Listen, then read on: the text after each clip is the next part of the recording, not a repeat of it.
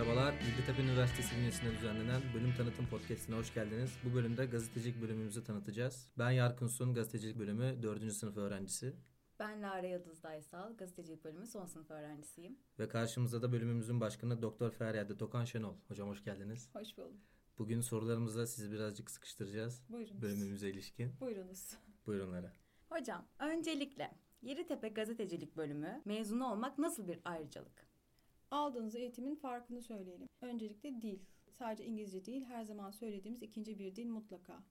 İyi bir genel kültür. Çünkü altyapınızın iyi olması, tarihi, etiği, ekonomiyi bilmeniz, hem coğrafi farkındalığı hem de tarih bilincini yerleştirmenize sebep oluyor. Buna destek oluyor.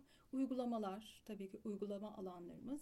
Ee, böylelikle sektörden kopmadan fotoğraf makinesine dokunarak, programları kullanarak, haber yazarak, sektörde hali hazırda çalışan e, profesyonellerle bir arada e, olarak çok da yabancı olmadığınız bir alana geçiş yapacaksınız. İkinci sınıftan itibaren Yeditepe Gazetecilik bölümünde okumanın aslında nasıl bir fark yarattığını hazırlanıyorsunuz. Üçüncü sınıfta bu farkı daha net bir şekilde gözlemliyorsunuz ve dördüncü sınıfta buna hazır olarak mezun oluyorsunuz. Peki en başa dönelim. Bir öğrenci adayıyım. Sizce bu mesleği seçecek olan bir gencin bakış açısı ne olmalı? Gerçeği merak etmeli öncelikle. Soru sormayı bilmeli.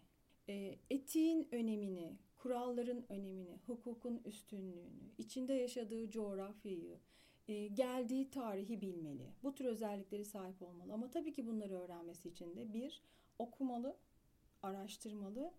E, iki, gerçekten meraklı olmalı. Etrafa sorularla bakmalı. Her şeyin sebebini sormalı. E, son olarak da tabii ki emeğine ve okuruna e, bilgiyi aktaracağı insanlara saygı duymalı. Yabancı dilin öneminden bahsettiniz. Peki okulun Erasmus, Exchange ve diğer öğrenci değişim programlarından da bahseder misiniz biraz? Avrupa'da pek çok ülkeyle Erasmus anlaşmamız var.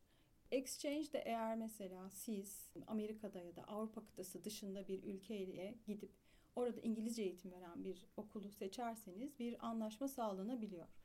Burada öncelik şu, bu yeni bir kültürü tanıma girişiminin size nasıl bir katkı sağlayacak? Vizyon katacak. Başka kültürler içerisinde uyum sağlayabiliyor musunuz? Oradaki doğrular neler? Sadece gazetecilik eğitimi değil aslında.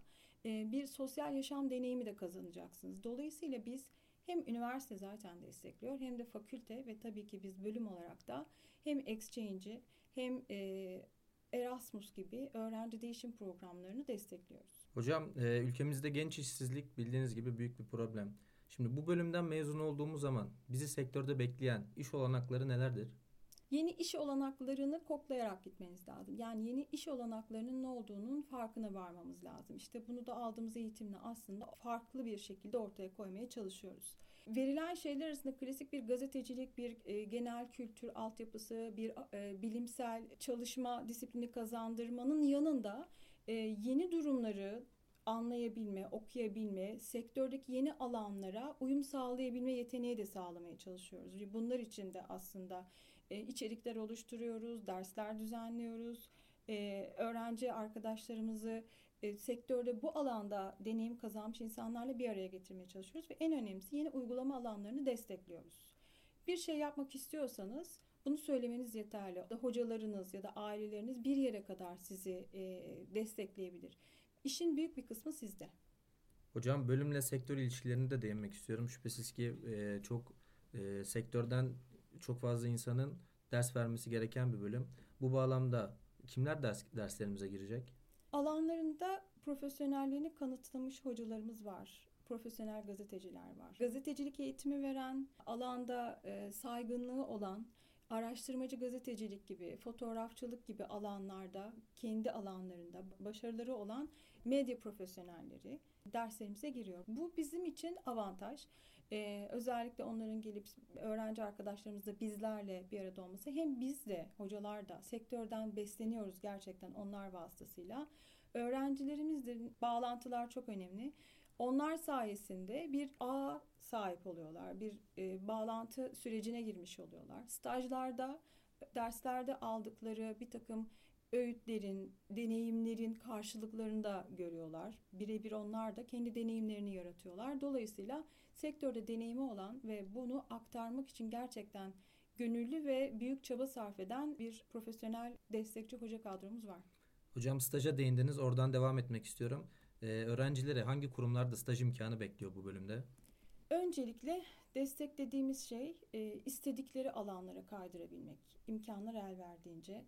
E, 42 iş günü zaten staj yapıyorlar ve 3. sınıfın ikinci döneminde, bahar döneminde. istedikleri alanlarda, kendilerini görmek istedikleri yerlerde, e, bazen mesela e, ben buraya ait değilmişim, ben aslında böyle bir şey yapmak istemiyormuşum diye deneyimle dönenler de oluyor. Ama e, burada önemli olan şey şu, bir kere adım atıyorsunuz.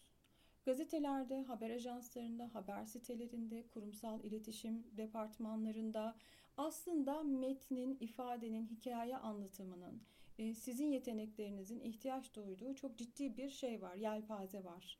Sadece medya sektörü içerisinde değil, bir kurumsal şirkette e, danışmanlık ya da medya ilişkilerinde de yer alabilirsiniz. Bu hem staj bir çalışma provası hem staj için e, önemli hem de çalışmak istediğiniz alanı seçmekte eleme ya da listeye yeni yerler eklemek için önemli. Gazetecilikte uzmanlaşma önemli bir konu. Peki sizin düşüncenize göre gazetecilik okumak mı yoksa başka bir alanda uzmanlaşıp gazetecilik yapmak mı? Ben bu konuda çok net kararımı belirtebilirim. Gazeteci öncelikle okumak. E, çünkü biz burada sadece teorilerle dolu böyle bir e, program vermiyoruz. Biz günlük hayatta gördüğünüz haberlerin neden öyle olmaması gerektiği ile ilgili etik bir takım kodlar da veriyoruz. Ee, insan haklarını da anlatıyoruz. Tarih bilincini de yerleştirmeye çalışıyoruz. Haberin nasıl yazılması, nasıl yazılmaması, nelerin olması, nelerin olmaması gerektiğini de anlatıyoruz. Yani bir çocuğun adının orada ifşa edilemeyeceğini, 18 yaş altındaki bir bireyin çocuk olduğunu bunları eğitimler sırasında veriyoruz ve haber yazmak değil sadece o haberin nelerin kimlerin okuyacağını, nelerin içereceğini de anlatıyoruz. Dolayısıyla bu konuda benim e, görüşüm çok nettir. Gazetecilik alanında okumamış ancak çok iyi işler yapanlar var gerçekten. Fakat gazetecilik ya da iletişim alanında okuyan öğrencilerin, mezunların alanda daha fazla yer bulması gerektiğini, istihdam edilmesi gerektiği inancını da taşıyorum. Peki hocam hiç şüphesiz ki her sektör gibi gazetecilikte bir e, dijital dönüşüm içerisinde. Bu bağlamda okulun bize sağladığı teknik imkanlar ve teknolojik imkanlar olarak e, bahseder misiniz birazcık? Başından beri 96'dan beri kurulduğundan beri üniversite ve bölüm de aynı yılda kuruldu fakülteyle birlikte. E, en fazla üstünde durduğumuz şey uygulama alanları. Biliyoruz ki e, verilen bilginin pratiğe dönüşmesi lazım. Yani öğrencinin de bizim de elimizde bir çıktısının olması lazım. O yüzden önce gazete ve dergiyle başlamıştık. Sonra Instagram, Twitter gibi sosyal medya platformlarındaki haberciliğe de bakarak aslında e, o alanlarda da habercilik yapmaya başladık. Fakat onun öncesinde internet haber sitemiz var. Koridor Yeditepe. E, orası da o haber akışını gazete ve dergiden farkın ne olduğunu orada habercilik yapmanın, Instagram'da, Twitter'da habercilik yapmanın farkının ne olduğunu rahatlıkla ortaya koyabileceğimiz alanlar. Bunun dışında bir grup arkadaşımızın özellikle çok gönüllülükle başlattığı Koridor TV YouTube'da e, hem spor hem gündem tartışmalarını yaptıkları programlar yayınlanmaya başladı. Bu neden önemli? Bir kere artık inkar edilemeyecek bir şey var. Bu tür gazetecilik var. Bu konuda bölümdeki hem hocalarımız e, hem öğrenci arkadaşlarımızın çok istekli olduğunu biliyoruz. Mesela e, şimdi de podcast e, serileri planlıyoruz. Dolayısıyla da her biri kendi alanı ile ilgili başlıklar oluşturup bir araştırma, ön araştırma yapıp e, bu gazetecilik e, refleksleridir. Bir metin toparlayıp soru cevap şeklinde ya da bir hikaye anlatıcılığı şeklinde gazetecilik yapacaklar. Dolayısıyla da teknoloji haberciliğin olmazsa olmazı ama öncelikle insan unsuru. Gelişen değişen dünya dijitalleşiyor hocam. Yeni medya bölümü, gazetecilik bölümünü ilerleyen yıllarda sizce öldürür mü? Her şeyin temeli gazetecilik aslında. Habercilik, haber refleksleri, habere merak, e, hepsi öncelikle eğer habercilik temelli bir yeni medyadan bahsediyorsak hepsi temelde zaten muhabirliği ve haberciliği öğretecek. Üstüne eklemeler yapar, öldürmeyecek. Her yeni gelen katkı bizim için e, değerdir aslında. Yani her yeni teknolojik buluş gazeteciliğe katkı sağlar. bunu kullanabilirsek ve biz bunu doğru kullanmayı öğretebilirsek aslında ve doğru kullanmayı başarabilirsek. Peki gazetecilik bölümü bu konu kapsamında gündemi nasıl yakalayacak, kendini nasıl geliştirecek? Takip ediyoruz. Öğrencileri takip ediyoruz aslında. Onların taleplerini takip ediyoruz, isteklerini takip ediyoruz. E, bir YouTube kanalında program yapmak istiyoruz. Onları takip ediyoruz. Program yapıyorlar. Twitter'da da Instagram'da haber atılması lazım. Öyle bir uygulama var. Evet, oraya da destek veriyoruz. Ya da haber sitesine nasıl haber girileceği ile ilgili bir e, ihtiyaç var. Evet. Hocam bizim sorularımız bu şekildeydi. Eklemek istediğiniz başka bir şey var mı bölümümüzle alakalı?